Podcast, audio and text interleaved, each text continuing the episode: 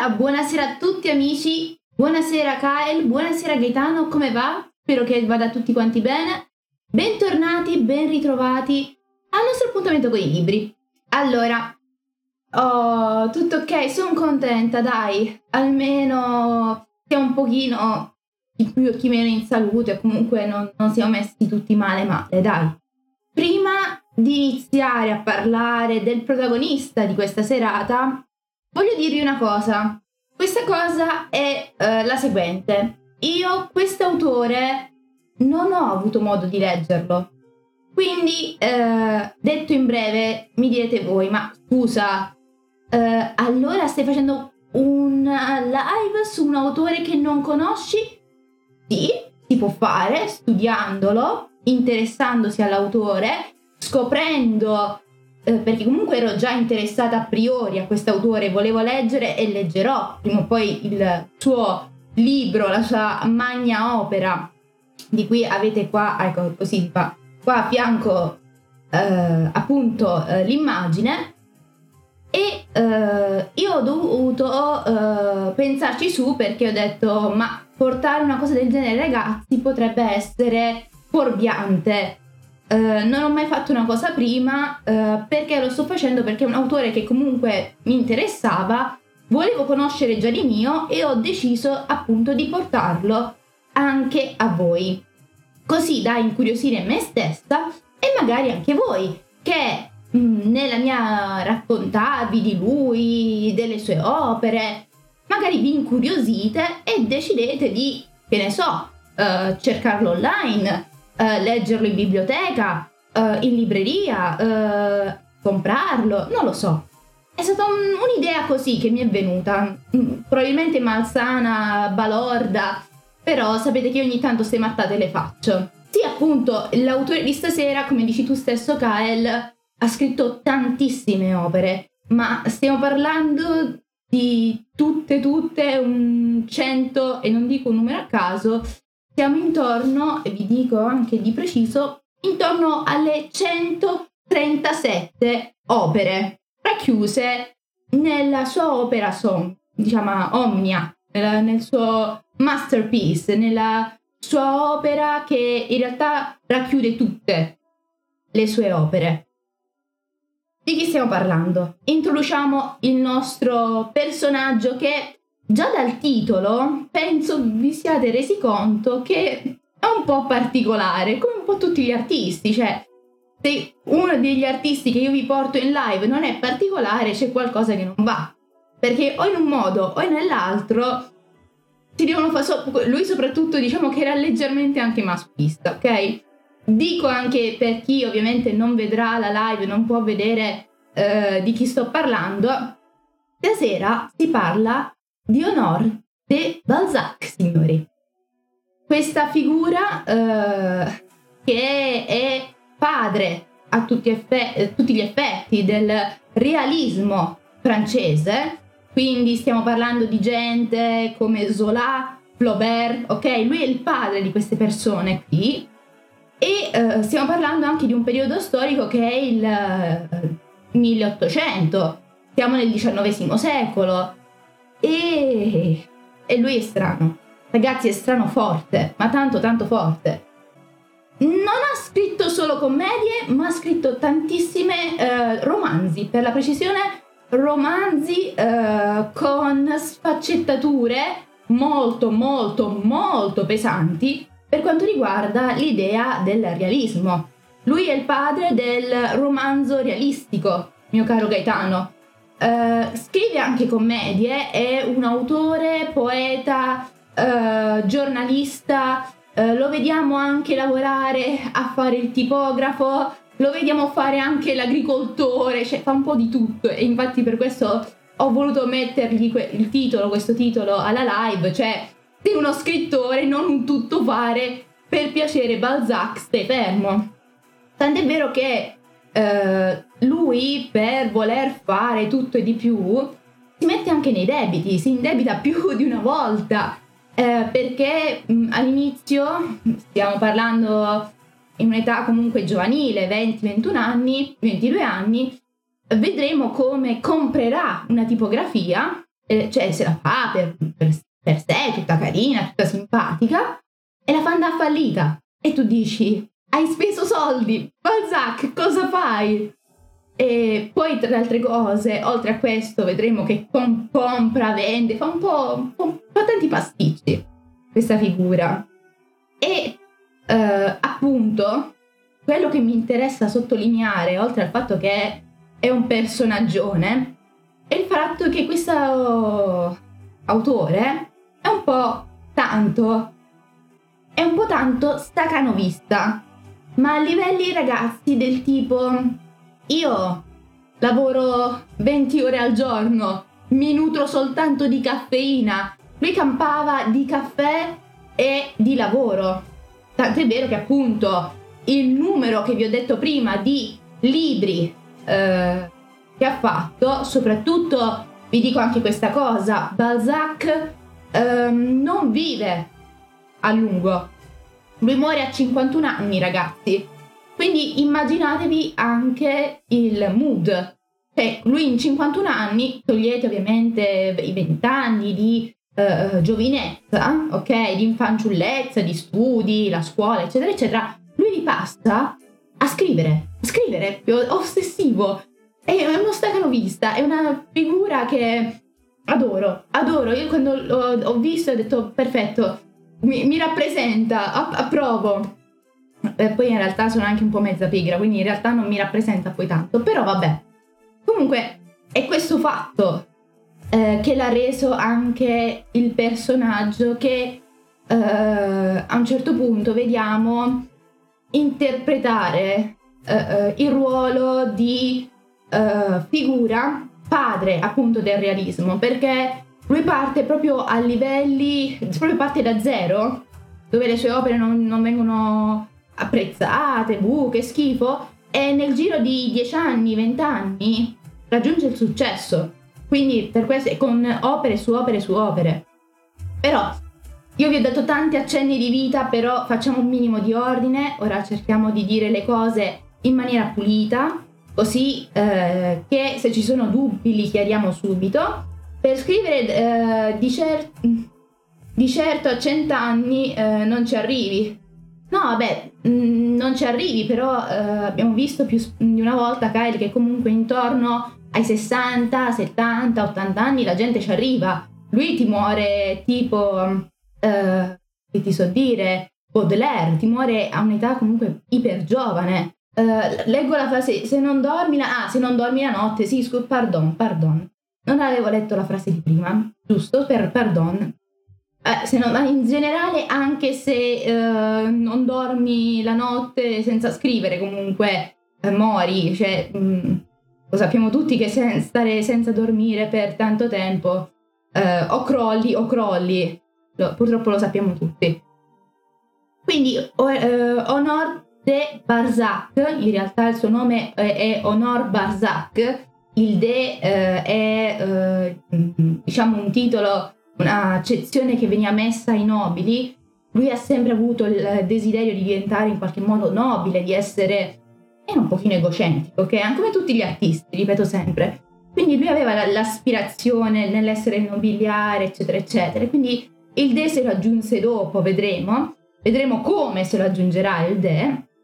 Però Honor eh, Barzac lo vediamo eh, nascere eh, tranquillamente il 20 eh, maggio del 1799 da una famiglia tutto sommato borghese, media, piccola borghesia, in cui praticamente abbiamo uh, il padre che è un uomo fatto e finito, uh, siamo anche lui un uomo comunque di 50 anni, bello, robusto, forte, e la madre che è una ragazzetta di 19 anni.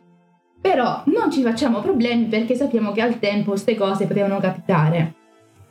È strano per noi, io ho voluto mettere questa cosa perché mi faceva ridere, però vi dico anche questo.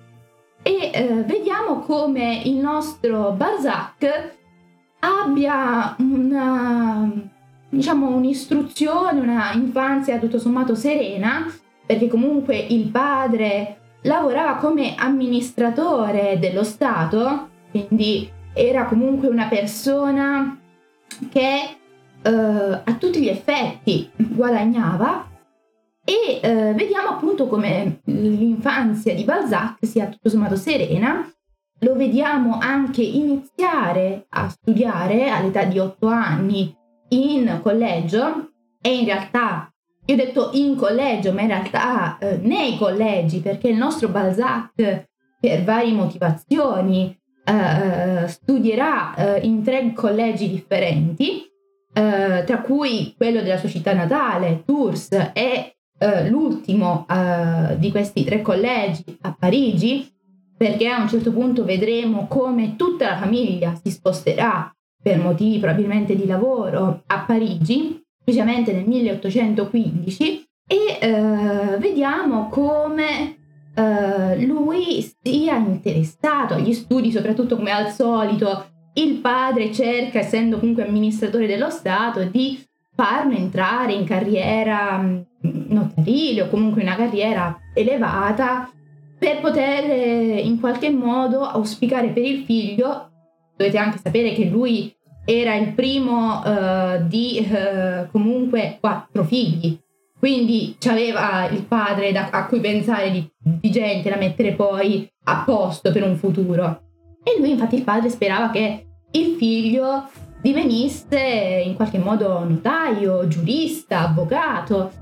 Tanto è vero che, eh, benché Balzac sin da piccolo, come al solito, a me piacciono i libri e, e quindi era interessato, era un po' vogliato, interessato ad altri rami, lo vediamo comunque eh, arrivare a eh, frequentare la facoltà di giurisprudenza a Parigi finché a un certo punto, a 20 anni, uh, si stufa. Si stufa la classica cosa degli artisti dopo intorno ai 20 anni, eh, se fanno carriera uh, uh, giuridica, si stufano e decide anche lui di diventare un poeta, un letterato, un figlio di Apollo, diremmo noi. Cambia vita, esattamente, cambia il mood. E questo cosa comporta, ragazzi? che uh, a un certo punto, 20 anni, uomo fatto e finito, um, tu mettici eh, 34 caffè per scrivere. Eh sì, infatti ci, ci sta, eh. Uh, comunque, stavo dicendo, vediamo come a un certo punto si ritrova uomo ormai grande e grosso, la famiglia gli dice vai, fatti una vita, hai scelto di fare il letterato, di fare il, lo scrittore, bene, e quindi lo vediamo a vivere in una mansarda parigina, eh, diciamo nel quartiere dell'Arsenale, e eh, lo vediamo vivere tipo da bohemien. Avete presente, no? L'idea del bohemien, eh, diciamo, il, un po' male di vivere, però mh, mm, mansarde, pochi soldi, un po' in difficoltà economica. Questo in effetti è il nostro Balzac che eh, anche probabilmente anche su ispirazione dell'aria parigina eh, si ritrova a scrivere, a scrivere la sua prima opera tra le altre cose, eh, un'opera, dato che tu Gaetano me l'hai citato prima, un'opera teatrale a tutti gli effetti, un dramma eh, che ha il titolo di Cromwell, perché per, per chi non conoscesse ci, siamo, ci si sta riferendo a una situazione inglese alla fine. E che succede dopo?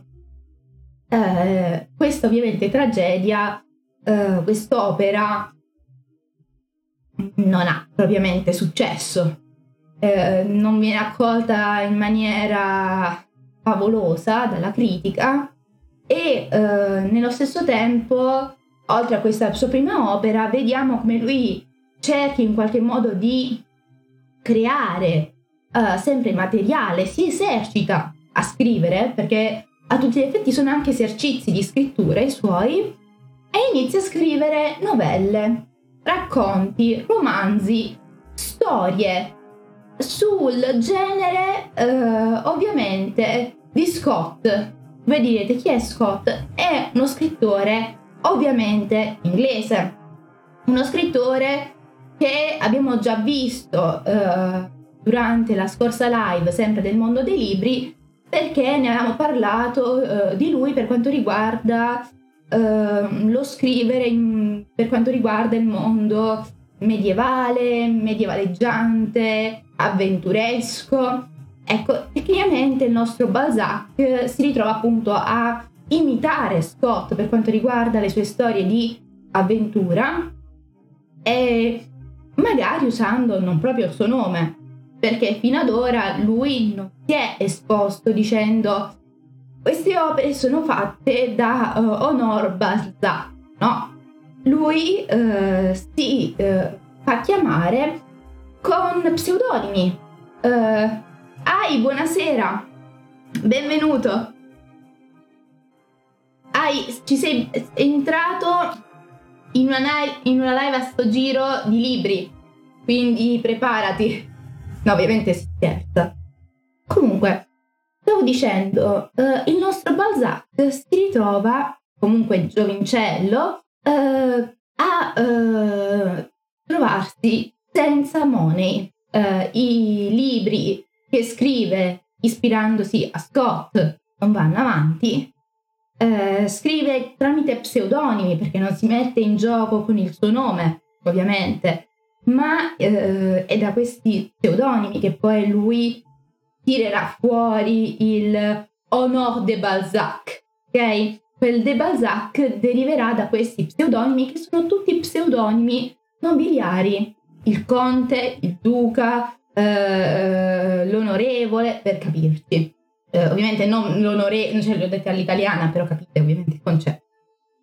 E eh, in questi anni giovanili ehm, lui si ritrova eh, a 22 anni a non saper più che cosa fare della propria vita.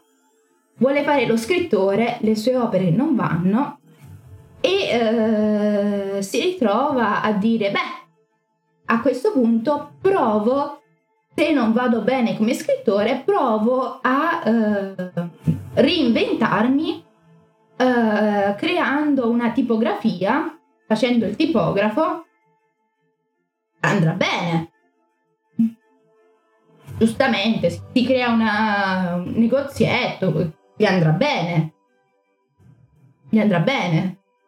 Non gli va bene, raga, non gli va bene, non gli va bene perché dopo poco che l'apre fallisce e tu dici, mm, questa sarà una delle primissime volte in cui noi faremo mm, perché quest'autore, mio caro Ai, caro Kael, mio caro Gaetano, miei cari tutti, è non sfortunato di più Gaetano, non è sfortunato e non deve fare altri lavori.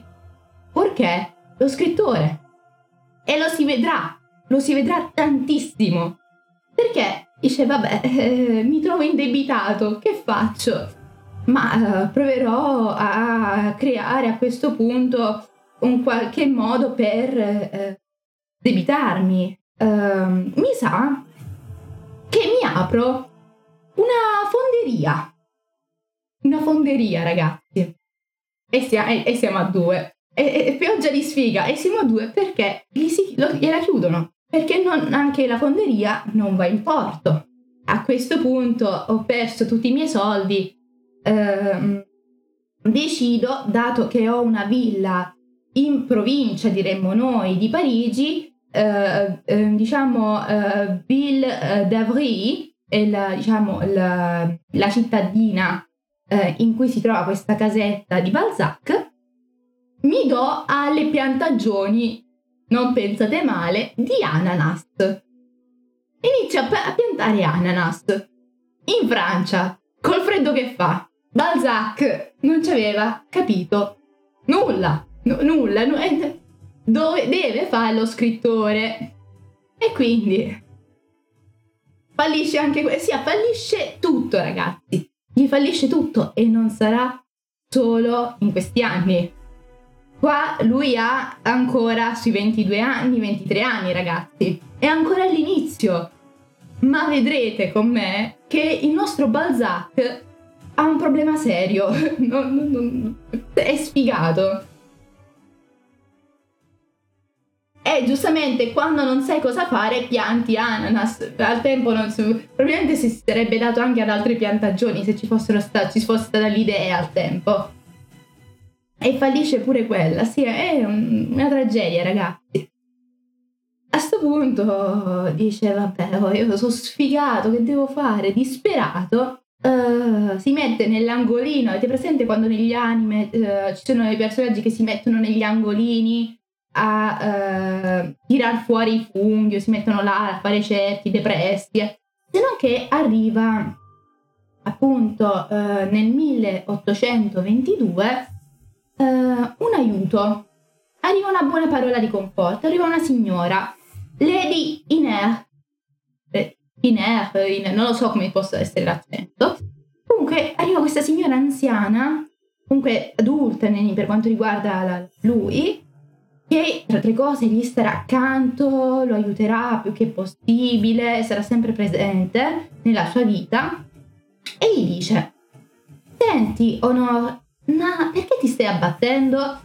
Continua a scrivere, vuoi fare lo scrittore? Non ti sono riusciti queste novelle ispirate a Scott, non ti è uscita la prima opera teatrale, ma prova, fai altro, vediamo qualcosa uscirà fuori di bello non può sempre piovere, no? Il concetto del, dell'essere positivi. E lui giustamente si mette sotto e succede il miracolo, ragazzi. Gridiamo al miracolo perché è l'unica. Nel 1829 vediamo come esca, eh, diciamo così, eh, il suo primo romanzo eh, realistico slash romantico. Di cosa sto parlando? Sto parlando, ora ve lo leggo perché è francese, uh, del romanzo noto come Le, uh, Chua, Le Chouans. Penso, vabbè, in italiano gli Sciuanni, ok? Non sono i Giovanni, si chiamano Sciuanni. Cosa sono gli Sciuanni? Di che parla questo romanzo? Che sembra una parolaccia comunque. Sei uno Sciuanno, no, non, non è una parolaccia. Allora, vi spiego un po' la trama di questa storia abbiamo eh, praticamente una situazione di ovviamente guerra. Siamo tra Bretagna e ovviamente eh, Normandia, Francia, regime eh, del terrore, ok? E eh, appunto sono fatti comunque storici veramente accaduti. Nella Francia del nord vi sono ancora delle sacche di resistenza realiste questi sacchi di resistenza sono appunto eh, fatti da persone che vengono chiamate Shuan, ribelli, esattamente. Questi ribelli contro l'esercito repubblicano cercano in tutti i modi di resistere e di riportare l'ordine, anzi il regime. Se non che uh, in questa situazione di caos, di chi vende chi, perché avete presente tutti cos'è il periodo del terrore in cui uh, venivi accusato e finivi con la testa mozzata. Uh, ci si trova in questa situazione in cui um, una nobildonna che uh, per salvarsi costretta, diciamo così, a eh, incolpare e riferire dove sono i ribelli, si innamora del capo dei ribelli. E qui non vi dico altro, succede che mm, avete presente l'intro di Xina? Intrighi, tradimenti, ecco, prendete succede questo. Succede di tutto. Ci sono inganni su inganni, eh, ci sono centinaia di colpi di scena è meglio uh, di un film per certe cose, almeno così ho letto, poi non so. Quindi, e, uh, lui con quest'opera fa il primo passo, il primo passo verso a tutti gli effetti, ragazzi, è una cosa favolosa, la fama. Perché non ci si aspettava uh, il realismo che si ritrova. Dice, ma come descrive in questa maniera la rivoluzione, il periodo del terrore? Ti dice anche come sono fatti gli abiti della ragazza, che ha un ricciolo a destra e un ricciolo a sinistra. È assurdo.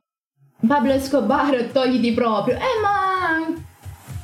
No, vabbè, sono due cose diverse, Narcos e queste storie, però uh, fa ridere. Cioè, a me ci sono state, ho visto alcune cose che facevano ridere, del tipo cambiarsi, c'è cioè, gente che diceva no, è il tizio, guarda si è cambiato i vestiti, cioè un po', vabbè, lasciamo stare. Um, fatto sta, uh, quest'opera...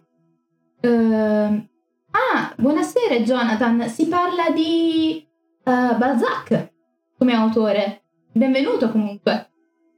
Um, cosa succede poi ragazzi?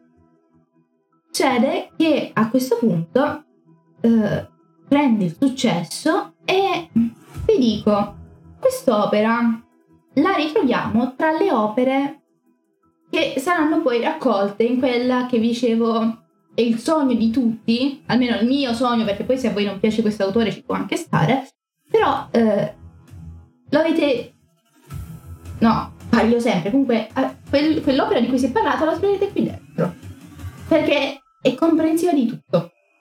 E ogni volta faccio così, invece di switch ancora il mio cervello, switch ancora. Però cosa succede dal, da questo momento in poi? Cosa succede nel 1830? Nel 1830, dal 1830, Balzac impazzisce. Raga, impazzisce, dategli la camomilla. Ma, ma seriamente, e in questo momento, da quest, dal 1830 fino al 1839, tutti gli anni 30 di quest'uomo, eh, diciamo, mm, tutto questo periodo, lui non fa altro che scrivere. In pochi mesi mi uh, dirige mm, non so quante novelle, non so quanti racconti. Si mette tranquillamente a pubblicare uh, storie una dietro l'altra, romanzi uno dietro l'altro. È impazzito, qualcuno lo fermi. E vediamo proprio come a un certo punto uh, ritroviamo proprio nel 1800, se non sbaglio, vediamo se dico giusto, sì, 1831, un'altra opera, un altro capolavoro, una, una di quelle storie eh, che ehm, mentre prima c'era l'intrigo amoroso, c'era il mezzo romanticismo realistico, qui si parla di realismo misto a misticismo, misto a magia misto a Harry Potter. Ragazzi, non so per qual motivo, ma nel 1831 Balzac scrive La pelle di Zigrino, la, che in francese è, uh, è le uh, peau de Crane, non lo so come si possa dire, non so mica francese. Vabbè, comunque, La pelle di Zigrino, ragazzi, leggetelo, fa morire. È uh, a livello um, del um, come cavolo si chiamava? Del ritratto di Dorian Gray.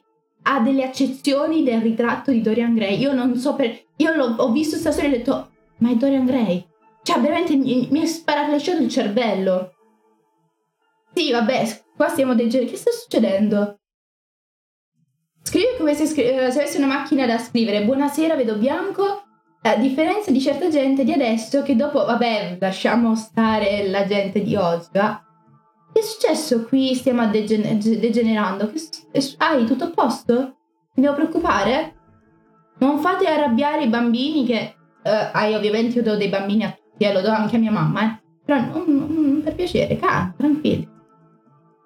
Se no vi, fa- vi, faccio diventare la pelle di zigrino. Cioè diventate letteralmente dei talismani viventi. Perché oh, vi racconto la storia di, questa, di questo romanzo, che troppo, per me è epico allora, immaginatevi un ragazzetto, eh, può essere qualsiasi di noi, eh, ma potrei essere anch'io. Io sono sfigata in amore, ok? Faccio veramente schifo, mi faccio schifo, sono proprio sfortunata. Eh, ah, intendi il nostro amico Balzac? Ah, te, ok. Ah, mi sono spaventata. Allora, ragazzo sfortunato in amore. Ma proprio sfortunato che dice guarda, non ce la faccio più, non ce la faccio più, io, io mi ammazzo, non ce la faccio, perché ness- non riesco a stare con nessuna. La, la, gente che trovo è... perché lui si era preso invaghito di una donna che era austera, cattivissima, proprio crudele. Dice io non perché, che ho fatto di male.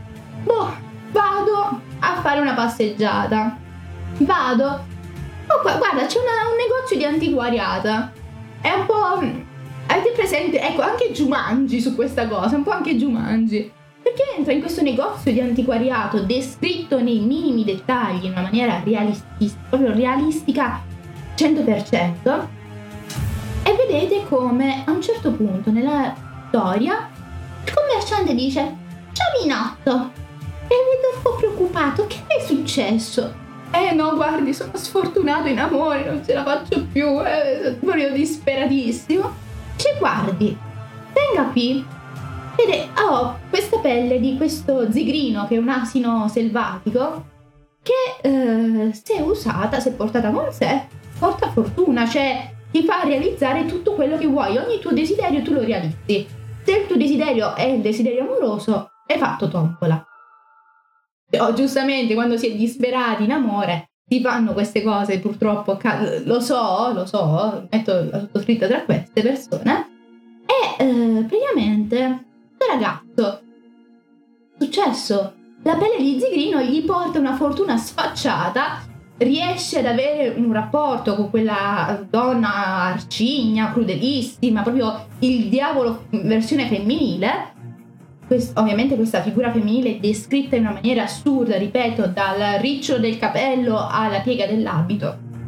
E poi ha un'altra figura, totalmente femminile sempre, totalmente opposta a questo demone, è uh, la reincarnazione veramente di tutte le cose belle, buone, giuste che ci sono. È pura, è casta, è innocente, è gentile, educata, bella, cioè, ha tutto, ha tutto. E ovviamente anche di questo, il nostro protagonista si innamora anche di questa ragazza. E anche qui, ah, che bellezza! Finalmente sono riuscita a coronare il mio sogno amoroso, finalmente sono felice. Se non che, ovviamente, la pelle di Zegrino è, eh, ah, diciamo, è, mm, non è eterna, tende a esaurirsi. Inizia a diventare sempre più piccola, più piccola, più piccola, eh, fino a scomparire. Ovviamente quando il protagonista si rende conto che la pelle si è deteriorata a tal punto, hai voluto tanto? Sei stato felice? Beh, la felicità non può durare in eterno. E come appunto scompare la pelle di Zegrino, anche il nostro protagonista si ritrova quasi a scomparire, a diventare cenere perché eh, muore a tutti gli effetti perché ha vissuto appieno, tra virgolette, tutta la felicità che poteva avere e basta, punto. Cioè, mh, ovviamente ve lo, mh, dovreste leggerlo per capirlo, io l'ho tradotto, l'ho visto, eh, però non sono brava a, a raccontare. Però ha il suo perché, fa pare. Io quando ho visto questo qui disperato e poi impazzire, dice, ah, mi do la pazza gioia, è stato detto sì, mo vedi, mo vedi, mo vedi che c'è la sfiga, mo vedi che c'è la... E infatti c'era la sfiga ma, ma finisce sempre male, non si sa mai. Però, scusate ovviamente il mio excursus, però vi ripeto, questo autore a me piace, non ho avuto modo uh, di conoscerlo in pieno, però piace parecchio. Cosa succede poi? Sì, prende c'è anche la morale alla fin fine. Cosa succede poi? Negli anni successivi, quindi a partire dal 1831, vediamo come eh, inizia eh, ad avere delle lettere a casa. Non lettere minatorie, ma il nostro Balzac riceve delle lettere da una persona anonima, un, ammira- un ammiratore. Ora, se fosse successo ai nostri giorni, l'avrebbe avrebbe cercato di denunciare questa persona per stalking.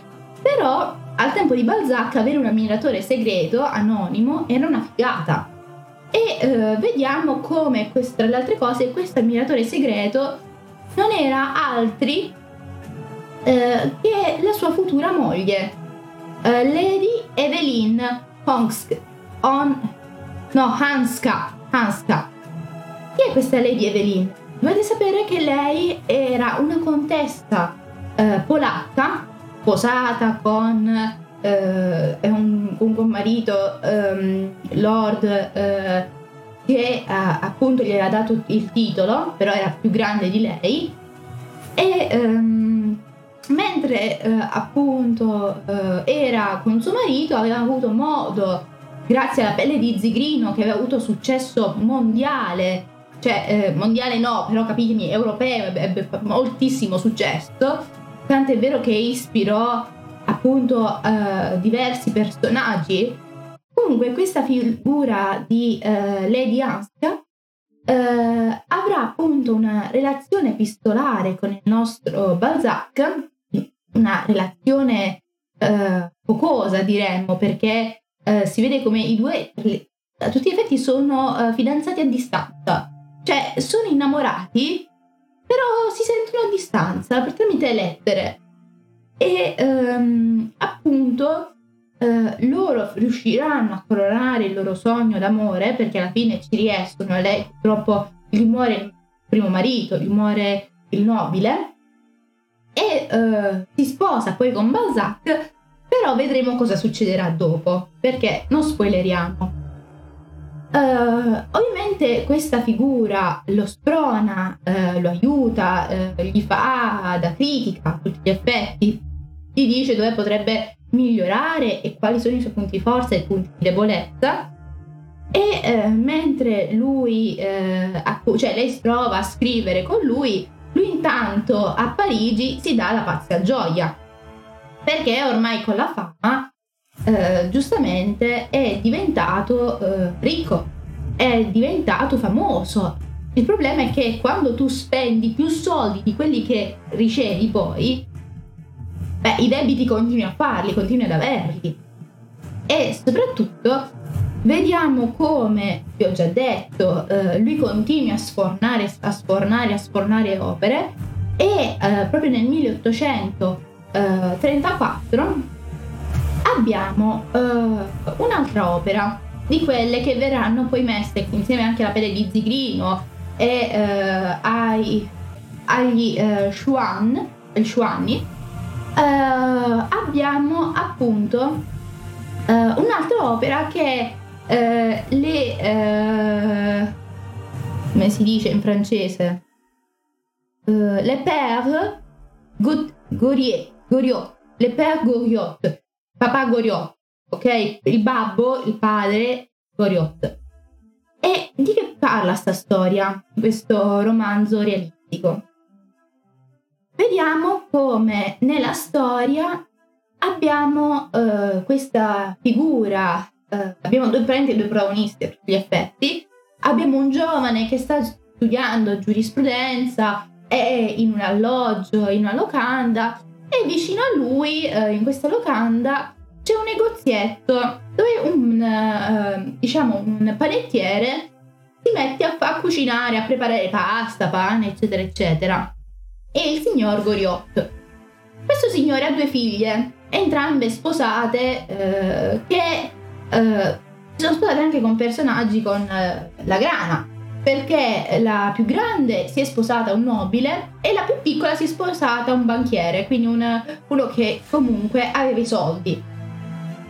Però eh, continua il padre a lavorare per le figlie perché le figlie cercano il padre soltanto e unicamente per avere soldi.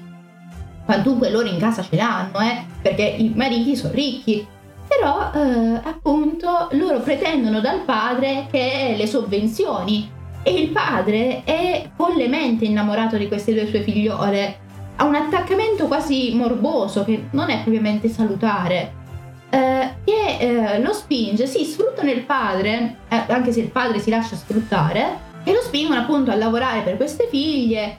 Eh, e eh, la narrazione appunto parla di questo panettiere, delle vite di queste ragazze, tutto bello, finché a un certo punto vediamo una cosa eh, succede che il uh, ragazzo che viveva in questa locanda che era vicino a questo panettiere, il nostro il vero e proprio protagonista alla fin fine, decide, si, si stufa dell'università, che schifo, l'università, giurisprudenza, verità amici di giurisprudenza, sto scherzando, eh, appunto si stufa dell'università e eh, quasi tentato da una figura oscura che è ospite anche eh, essa in, nella locanda eh, in cui sta questo giovane, viene spinto a commettere eh, diciamo così, a diventare l'amante di tante donzelle ricche, eh, portando ovviamente a una situazione in cui le due figlie del panettiere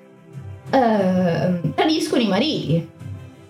Non vi dico cosa succede poi in casa, si viene a scoprire, eh, succede eh, l'ira di Dio, il ragazzo si mette ovviamente nei guai e chi ci va di mezzo? Ci va di mezzo Goriot, eh, eh, Le Père Goriot, che per salvare le figlie si prende e si fa ammazzare. E la cosa bella del finale è che neanche al funerale le due, stro- eh, le due figliole si presentano, lasciando il padre a morire, morente, muore, e manco al funerale si presentano. Quindi proprio l'ingradito, la morale è quando hai due figlie femmine ricche non dai i soldi perché ce li hanno già, cioè ovviamente non è questa la morale, però ehm, l'idea che vedremo che eh, in questi anni inizia a balenare nella mente di Balzac è quella di creare eh, nella sua magni opera, nella sua opera somma, eh, che appunto eh, vedremo lui chiamerà eh, commedia umana, un ricettacolo di figure umane. Eh, tutti i lavori, dall'assassino al nobile, eh, dal povero al ricco, dall'abitazione domestica, dalla vita domestica alla vita militare. Eh, lui parla della, della, della, capitale, quindi da Parigi alle province, lui parlerà di tutto, la sua idea è di parlare di tutto e ovviamente parlando di tutto lui eh, vuole anche mostrare le varie sfaccettature umane, quindi il realismo umano, l'ingratitudine è un lato umano purtroppo. E eh, vediamo appunto in, questa, in questo romanzo proprio questa sfaccettatura, questo suo tratto. Vi ripeto, eh, cioè, ci sono, sono, opere che comunque, per esempio questa qua ti lascia con l'amaro tanto in bocca. Però andiamo avanti. Noi vediamo come a un certo punto uh, inizi anche a uh, programmare.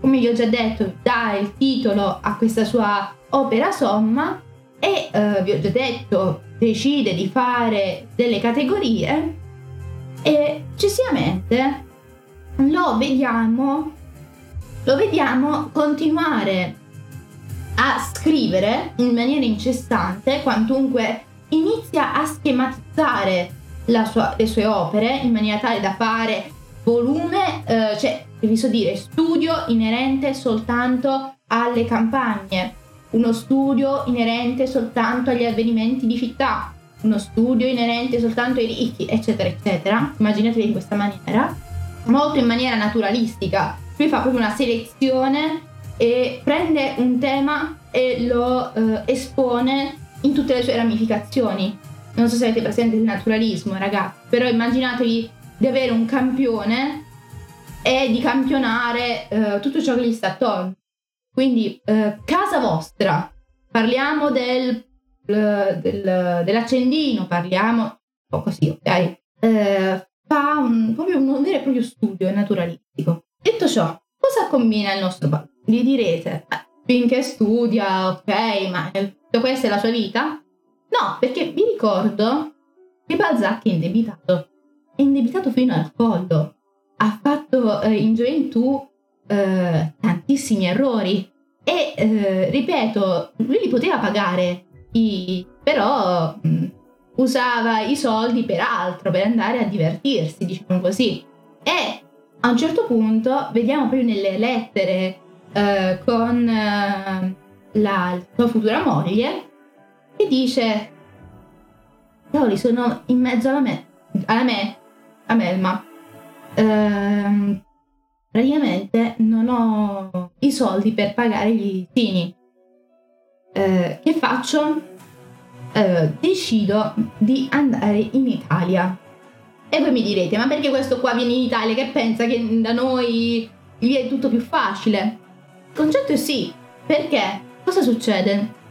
Lui riferisce agli usurai, alla gente, eh, ai vicini di casa, diciamo così, che eh, gli è arrivato una notizia eh, che appunto sua mamma gli ha lasciato un'eredità in Italia, lui non sapeva nulla, ed è stato chiamato appunto per eh, riscuotere questa eh, eredità in Italia e quindi si deve spostare. Ragazzi, vi pago dopo. Va bene, viene in Italia e per un annetto buono lascia che le, calme, le acque un po' si calmino e ehm, praticamente partecipa eh, alla scala di Milano ogni giorno, va a teatro veramente ogni giorno, ugu- dopo uguale mai, esattamente, domai, diceva, do- domani invece domai, diceva mia mamma, eh, e vediamo eh, come non solo va sempre alla scala, ma ce lo ritroviamo anche a eh, decidere di frequentare un circolo, uh, il Salotto Maffei, un circolo che si trovava appunto, mh, mm, se non sbaglio dovrebbe essere a Milano, ed era un circolo di tutta gente di un certo peso, letterati, studiosi, poeti, scrittori, cioè un botto di gente pesante. E eh, da qui eh, lui si fa un, annetto di vacanza per poi decidere, ma lo sai che ho sentito dire, mio caro, mio caro oh, Honoré, ma lo sai che ho sentito dire che in Sardegna, lo sapevate anche voi che ho sentito dire che in Sardegna ci sono delle miniere. Perché non vai a scavare lì? Magari riesci a trovare qualcosa, qualche metallo prezioso, magari uh, dei resti di ferro, di bronzo, qualcosa che eh, hanno lasciato gli antichi, tu riesci a, in qualche modo a riutilizzarlo. Vabbè, io se lo dite voi io vado. E appunto vediamo come lui a un certo punto parta per la Sardegna. Tu dici perché lui va, lui è un libero pensatore e eh, ce lo ritroviamo appunto eh, a eh, picconare, a scavare in Sardegna come ho già detto, mio caro Balzac, devi fare lo scrittore, però niente. Uh, si buttò alla miniera, cercava uh, la redstone di Minecraft, non la trovò e secondo la critica uh, furono proprio in questo periodo tra stanchezza di scavi e lavoro in Sardegna che scrisse una um, commedia una commedia teatrale per rilassarsi un po', no? Perché lui continua a lavorare anche se lavora. Lui non dorme, non mangia, lui lavora. E appunto scrisse L'école de Ménage. Ménage, Ménage, non lo Ménage, penso si Ménage. Eh, quindi, tra le altre cose, cerca lavoro, non ci riesce, si butta su un altro lavoro. Vabbè, fatto sta che a un certo punto dovrà pur tornare in Francia, sto qui. E eh, appunto lo rivediamo a Parigi, in Francia, nel 1840, quando a un certo punto, non so per quale motivo, io dico, questo uomo ha un problema, a un certo punto decide, fa la mattata, mi compro un giornale, ma non un giornale, la rivista, mi compro Uh, un, uh, mi faccio una rivista da me, mi faccio un giornale da me. Secondo me, secondo, secondo me, secondo voi come va a finire? Io non, non dico altro. Vuole fare il topografo, vuole fare vuole vendere giornali, vuole, fare, vuole eh, diventare tipo la nostra stampa, il nostro sole 24 ore. Eh, non finisce bene, non finisce bene. Fortunato negli affari in una maniera assurda, sto. Vabbè. E quindi si aveva, lui era appena riuscito a pagare i debiti. Niente, di nuovo indebitato a bestia. Va bene. A questo punto dice, vabbè, sentite, io sono sfortunato, vabbè, che devo fare? A questo punto eh, mi metto a lavorare. L'unica cosa che posso fare per pagare i debiti è cercare di eh, in qualche modo vendere romanzi eh, cerco anche, eh, perché sono veramente nei guai, di creare romanzi d'appendice, da vendere alle, alla stampa, sperando che qualche soldino mi rientra. E lui continua così. Vediamo che per tutti gli anni 40, eh, 40 fino a 49, lui si ritrova in questa situazione a lavorare, lavorare, lavorare, cercando di eh, guadagnare più che può, per poi a un certo punto avere nel 1850 finalmente una gioia. Vedete che c'è, c'è Leona, eh, Leopardi che è una gioia, no? E finalmente Balzac nel 1850 ha una gioia. Incontra sua moglie, incontra la, uh, la Hanska, che è Lady Hanska, che appunto, come vi ho già detto, è divenuta vedova, e i due finalmente, eh, dopo anni di eh, rapporto epistolare, tra le altre cose questo rapporto epistolare eh, è uscito postumo, perché questo scambio di lettere noi lo abbiamo tra i due, sappiatelo, e finalmente si sposano. Che bellino, finalmente, che, oh, dite voi, finalmente una gioia, dai, Balzac, che cosa può andare storto? Raga, cosa può andare storto? No. Pochi mesi dopo, pochi mesi dopo, diciamo che per lo stress, per il troppo caffè, Balzac ha una peritonite. Esattamente, Kyle, tipo Rippi. Ha una peritonite con ulcera. Questo che gli va in cancrena e quindi un'ulcera che cancrena, Balzac muore. 1850 la nostra Lady Anska aveva perso un marito, si era appena risposata, perde il secondo. Tac! E tra le altre cose, è, ass- è assurdo comunque come cosa. Tra le altre cose vedremo uh, i suoi amici, uh, perché comunque lui è diventato importante, celebre, ci sono tutta la comunità francese, di, ovviamente di letterati che vanno al suo funerale, tra cui spicca Hugo che eh, dirà le sue... Eh, avete presente quando in chiesa si dice era una persona tanto buona, non so come si dice, non mi viene il termine in uh, italiano, comunque eh, esprimerà il suo cordoglio eh, al funerale e eh, che, che, dire, è una persona fortunata, iperfortunatamente Balzac è, è l'uomo proprio fortunato per eccellenza. Mi sa che Leo, il nostro Leo ha un rivale, eh? ha un piccolo rivale. Comunque eh, sappiamo che viene seppellito ovviamente, eh, sue, i suoi resti sono nel cimitero di Père Lachaise, ehm, Lachaise dovrebbe essere Père Lachaise, e eh, purtroppo di lui possiamo soltanto appunto eh, parlare eh, di quello che è, ci resta quindi della sua opera che è appunto la commedia che appunto la commedia umana che tecnicamente parlando è un'opera che comunque è incompiuta perché eh, sappiamo che eh, lui ancora stava scrivendo opere, stava ancora scrivendo testi, lui voleva ancora arricchire, fare, aumentare di numero. E però le opere che noi abbiamo in, questa, eh, in questo mega volume sono appunto queste 137 di cui vi parlavo, di cui 95 sono eh, opere tra romanzi, saggi, eh, novelle, eccetera, eccetera. Quindi è di effetti letteratura tranquilla, direi io, ecco. Mentre 25 sono uh, studi, sono ricerche, sono analisi, uh, quindi sono qualcosa di un po' più complesso. Cosa possiamo anche dire di quest'opera?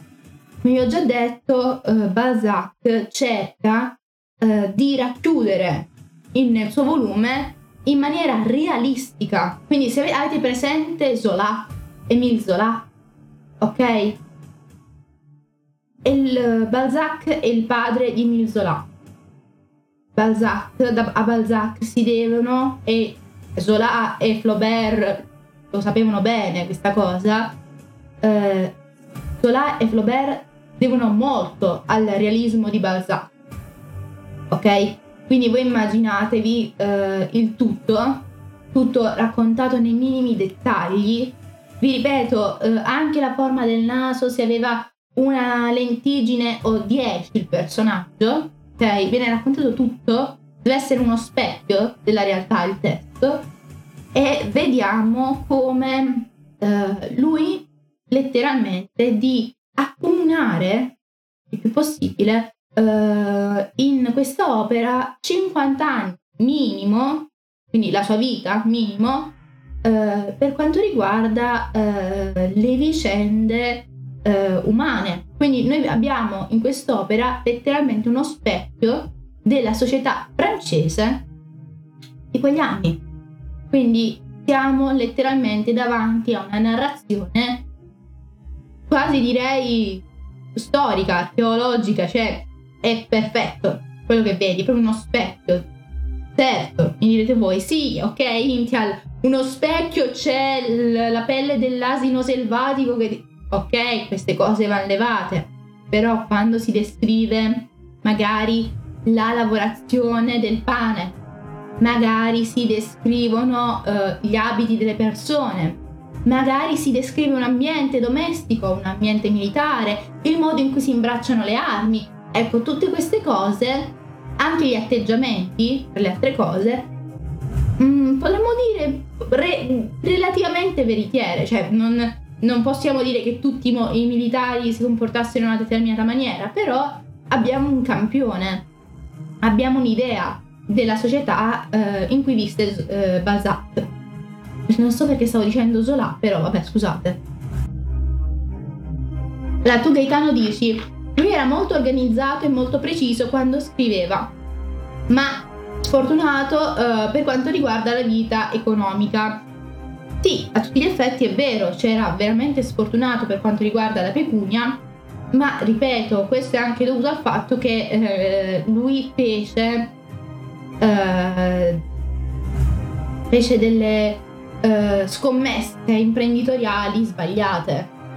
Cioè, eh, quando, e soprattutto quando tu eh, raggiungi una certa notorietà, non ti dai la pazza gioia. Noi sappiamo che appena lui raggiunse la notorietà con appunto eh, la pelle di zigrino, iniziò a fare una vita quasi da denti. Non so se avete presente, cioè ogni, già il fatto che mi va alla scala ogni sera, quando viene in Italia, la scala è per ricchi. Cioè, se tu eh, guadagni 1000 e ne spendi 2000, eh, là, purtroppo ripeto, Balzac eh, aveva comunque il desiderio di fare una vita da nobile, da ricco, cosa che riesce ad avere alla fine della sua vita, eh, diventa nobile a tutti gli, aspetti, gli effetti, sposando una eh, comunque non donna, una contessa, però vuole anche un minimo di cervello in testa. E questo comunque non toglie che lasciando stare l'economia di questo uomo che io ho preso anche a battuta, a gioco, comunque suo lavoro è forse uno dei primi e dei più importanti esempi di realismo che abbiamo. Cioè, Balzac è poco noto rispetto a Zola o Flaubert, però esiste ed è il padre, quindi andrebbe studiato di più. Poi parlo io, dovrei ora prendermi i libri, però vabbè, lo prenderò. prenderò tutto quello che mi interessa perché appunto è un personaggio che mi, mi, mi è caro. E spero di avervi incuriosito ragazzi, spero di esserci riuscita. Sì, come aveva soldi li spendeva e anzi eh, il problema è non è hai soldi, gli spendi. Il problema è uh, o uno ne spendo 10. Cioè, è questo che l'ha anche messo nei guai con tanti debiti, perché lui a un certo punto uh, è, è anche per questo che lui si è ammazzato praticamente bevendo tutto quel caffè e non dormendo, perché uh, non era sregolato. Il ragazzo era sregolato, era quelle caratteristiche di cui dicevo prima all'inizio, era, ha molte tendenze da bohemian voleva fare la bella vita, però eh, non avendo le basi, ecco. Però, eh, ripeto, come ho detto prima, una cosa anche degli autori, anche moderni. Quando si è famosi, ehm, o comunque quando si è autori, artisti, si tende a essere un po' megalomani. Eh, ma non per cattiveria, è proprio una cosa naturale dell'artista. E, questa mega, megalomania l'abbiamo anche in Balzac. Cioè lui tende davvero a strafare perché vuole essere eh, Honor de Balzac, no Honor Balzac, vuole essere nobile, vuole essere importante. Sì, mm, io era quello l'intento Gaetano, cioè fare incuriosire le persone. Almeno anche avere una, un'idea, un'occhiata, una conoscenza che io non ho, però mi sono lasciata ispirare da un desiderio che avevo. Quindi stasera l'ho buttata così. Comunque, avete domande, curiosità? Si vuole chiacchierare un attimo? Intanto io mi riposo un attimo la voce. Notte notte, ciao Ai, ciao Kyle, ciao Gaetano.